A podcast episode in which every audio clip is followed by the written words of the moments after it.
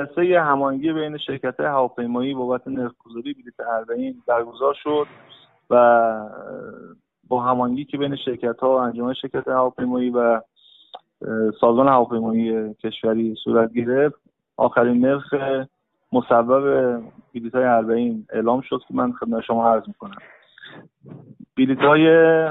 نرخ بلیط تهران شیراز اصفهان تبریز و اهواز نجف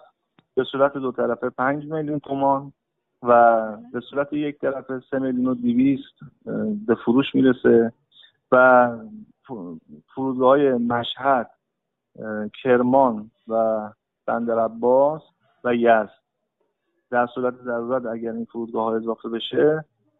به صورت دو طرفه 6 میلیون تومان و به صورت یک طرفه مبلغ 4 میلیون تومان هستش. چنانچه هر کدوم از airline ها و آژانس های مسافرتی از این مبلغی که اعلام کردیم فراتر نسبت به فروش اقدام بکنن مسافرین محترم می‌تونن از طریق سامانه شکایات مردمی سازمان هواپیمایی موضوع رو به ما رسانی بکنن و حتما در سازمان به صورت ویژه چون موضوعات اربعین در سازمان به صورت ویژه و خاص داره پیگیری میشه حتما تصدیق خواهد شد و پیگیری خواهد شد و جوابش ارسال خواهد شد.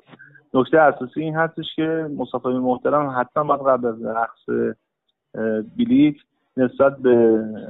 گرفتن ویزا اقدام کنن در صورت که ویزا نداشته باشن و بلیت تهیه کنن مشمول جریمه کنسلی خواهند شد که حالا از مبلغ پولی که پرداخت کردن کسب خواهد شد. ولی در جلسه ای که بودیم به جهت اینکه نماینده سازمان حج و زیارت هم